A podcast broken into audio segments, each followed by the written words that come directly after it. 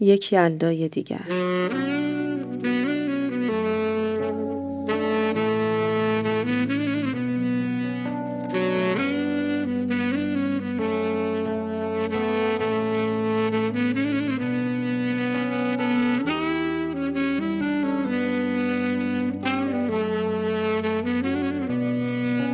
یک تقویم جیبی در کیف، یکی روی پیشخان آشپزخانه، یکی روی یخچال و یکی در کتابخانه درست روبروی تخت خواب گذاشتم. یک وایت بورد آهن ربایی برای روی یخچال و سه رنگ ماژیک برای سه جور یادآوری. اما در این یکی دو سال مناسبت ها و سال روزها درست مثل شهاب سنگ ناقافل بر بساتم فرو میافتند. چند وقت پیش کتابی میخواندم از خانم سکویل وست که زمان تدارک تاجگذاری رضاخان در ایران بوده و مورد مشورت قرار گرفته. خانم وست که احتمالا مثل من سردرگم نبوده یا اتفاقا حواسش خیلی جمع بوده نوشته وزیر دربار که قرار بود مراسم را تدارک کند طوری از رسیدن ماه رمضان صحبت می کرده که انگار اصلا این ماه یک دفعه از آسمان افتاده و در تقویم نبوده است. یعنی یک طوری ناگهانی. من حالا فکر می کنم وزیر دربار سردرگمی هستم که در اداره بارگاه جمع و جورم با یک همسر و دو فرزند کاملا زیر بار حواس ها و رج زدن های تقویم له شدم. گاهی می نشینم که سر صبر همه مناسبت ها را در گوشی موبایلم ثبت کنم ولی اغلب در پیچیدگی های دستگاه گم می شوم و از اینکه می بینم از وسیله یک کوچکی به قدر کف دست هم خنگتر شده هم لجم می گیرد. اصولا هوشمند شدن وسایل دور اطراف شاید خیلی هم امید بخش نباشد.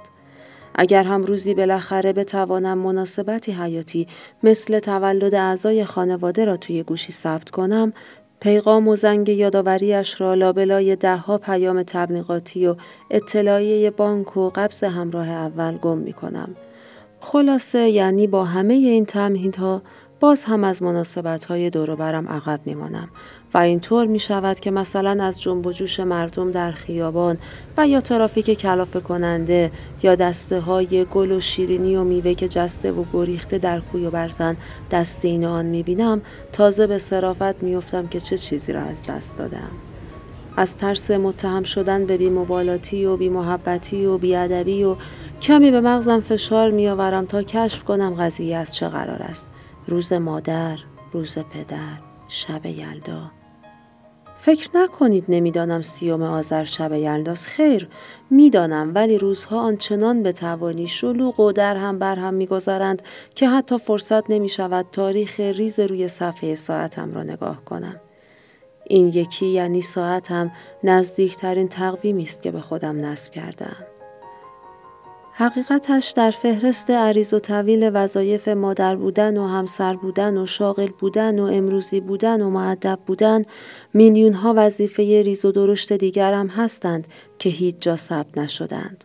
خانم های امروزی در خانه نقش یک هماهنگ کننده، مسئول روابط عمومی، آشپز، جلاد، مدرس از مقطع پیش دبستانی تا دانشگاه، مشاور خانواده، راننده سرویس، آخرین زنجیره ارتباط خانوادگی، کارپرداز، مربی پرورشی و بانک را به همراه مسئولیت‌های غیرکلیدی ایفا می کنند. من هم قصدم بیانیه دادن در دفاع از حقوق زنان نیست. می‌خواهم توضیح بدهم چطور می شود که هر سال با دیدن وانت هندوان فروشی کنار بزرگ را حل می شوم و از خودم می‌پرسم این همه هندونه تو این سوز و سرما. بعد یادم میآید که وای شب یلدا وای وظایف مادری وای سنت ها انار آجیل حافظ. در زندگی های امروزی هر روز صبح اولین چیزی که آدم قبل از شستن دست و صورتش با آن فکر می کند فهرست کارهای بی نهایت متنوعی است که روز را به رنگ جدیدی در می آورند. از تنظیم قرار ملاقات با لوله کش برای گرفتگی چاه آشپزخانه گرفته تا خرید چسب ماتیکی و مقوای رنگی برای ساختن یک روزنامه دیواری. اینها البته ربطی به شغل اصلی آدم ندارد. فی نفسم هیچ بد نیست. اینها ماحصل تداوم زندگی است. اگر می‌شد در شب یلدا که فقط یک دقیقه از شب قبلش طولانی تر است همان یک دقیقه را بیشتر خوابید غمی نبود اما عذاب وجدان نمی‌گذارد دیدن شهروندان وظیفه شناسی که مرتب و بی و صدا در صف آجیل شب یلدا می ایستند به وسواس فکری دچارم می کند. بهشان قبطه می خورم که اینطور مصمم پایه به جا آوردن سنت ها ماندند. یعنی هرگز دچار تردید نشدند. از خودشان نپرسیدند که امشب با فردا شب و دیشب چه فرقی دارد. شبهای دیگر هوس نکردند تفعلی به حافظ بزنند. اصلا در این فصلی که هستیم هیچ دلشان می‌خواهد هندوانه بخورند. مادر بزرگ و پدر بزرگ و بزرگ فامیلی هست که زانو به زانویش کنار کرسی حالا نه شومینه. آن هم نه شفاش. بنشینند و دل به حرفهایش بدهند. حال و حوصله و بودجه مهمانی راه انداختن دارند. اگر امشب تا دیر وقت بیدار بمانند فردا صبح بچه ها را چطور بیدار می کنند خودشان چطور بیدار می شوند به صورتهایشان نگاه می کنم ولی چیزی نمی‌فهمم. نمی‌فهمم به این سنت ها اعتقاد دارند یا نه ولی وقتی از کنار صفشان رد می شوم حس می کنم چیزی مثل مشق شب عید را نصف کار رها کردم. با خودم فکر می کنم شب یلدا مال وقتی است که در یک خانه قدیمی درندشت باشی. با حیات تاریک بی سر و ته. حوز آب یخ زده، یک درخت گردوی لخت و اور زمستانی، دو تا درخت خرمالو و یک بوته گل یخ که همه زیر بار برفی انبو سفید پوش شده باشند. کل خانواده از سرما و سکوت کنار هم جمع شوند زیر کرسی و در نور یک لامپای نفتی برای غلبه بر وحشتشان از سرمای سوزان زمستان آینده و بی‌حوصلگی از کشدار شدن شب وقتشان را با خوردن و گفتن و داستان سرایی پر کنند. روی کرسی یک مجمع است از خوردنی های زمستانی، شبچره های مختلف، میوه های خشک و هندوانهی که در انبار یا پستو نگهداری شده تا در این شب طولانی یاد تابستان را زنده کند. شبی در کنار خانم بزرگ و بیبی بی و یکی دو تا خاله و عمه پیر و دو سه تا ننه خانزاد و بچه های قد و نیم قد که بزرگترینشان کوچکترینشان را بزرگ می کند.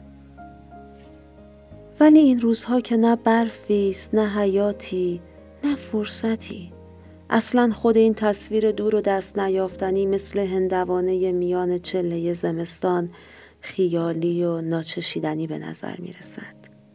اینها را با خودم مرور می کنم و از کنار میوه فروشی که یک انار قرمز را چهار پاره کرده و به جلوگری بالای انارها گذاشته رد می شوم. نمی شود مقاومت کرد. از این خیابان که رد شوی به رویان خیابان باز هم علائم یادآور خودنمایی می کنند. بالاخره تسلیم می شوم. یک هندوانه کوچک، چهار تا انار، کمی باسلوق بدون اسانس موز، آجیل مخصوص و خلاصه یک بسته برنجک. من هر سال همینطوری یلدا میچینم در دقیقه 91 و کمی در رو در بایستی با شور و شوق و جوش و خروش مردمی که در خیابان می‌بینم. در آخرین دقیقه ها سر و سامانی به بخش نگهداری از سنت های مغزم می دهم و متقاعدش می کنم که تسلیم هیجان عمومی شود هیجان چند صد یا چند هزار ساله ای که پاسدار سنت های گذشته است. تون تون اناردان می کنم و کمی گلپر از دور دستترین نقطه کابینت بیرون می کشم و هندوانه را قاچ می کنم و می گذارم تا خنک شود. با کمی آجیل و یکی دوتا خوردنی دیگر روی یک میز کوچیک یک چیزی که بتواند حلقه اتصال بچه هایم با سنت باشد انجام وظیفه ای روی بقیه وظیفه های نانوشته وظیفه آموزش سنت ها و آداب و رسوم. بالاخره میزوخانه شکل محفل یندایی به خودش می‌گیرد. برای یک سال دیگر هم توانستم بر دلزدگی و تنبلی و انبوه کارهای ریز و درشت فهرست روزانم غلبه کنم و پرچمک یلدا را در خانه به احتزاز درآورم. وجدانم آرام می‌گیرد. مسئول روابط عمومی به کارپرداز و مربی پرورشی لبخند می‌زنند.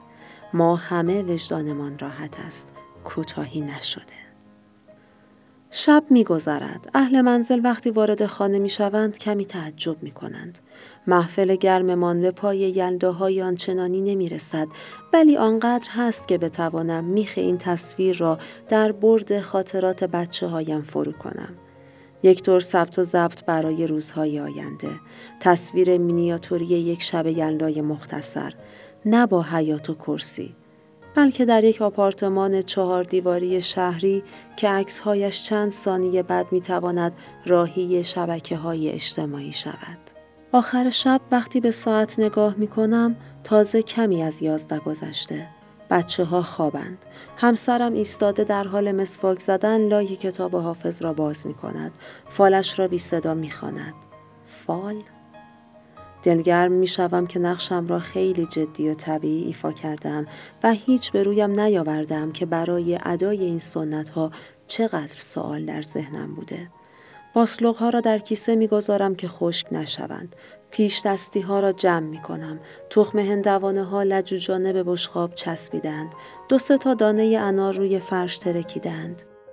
یک یلدای دیگر در میان تمرین ریاضی بریدن عکس ها از مجله برای روزنامه دیواری، صحبت از قضیه قسط فاضلاب ساختمان و در نهایت فرو رفتن در خوابی که یک دقیقه بیشتر است.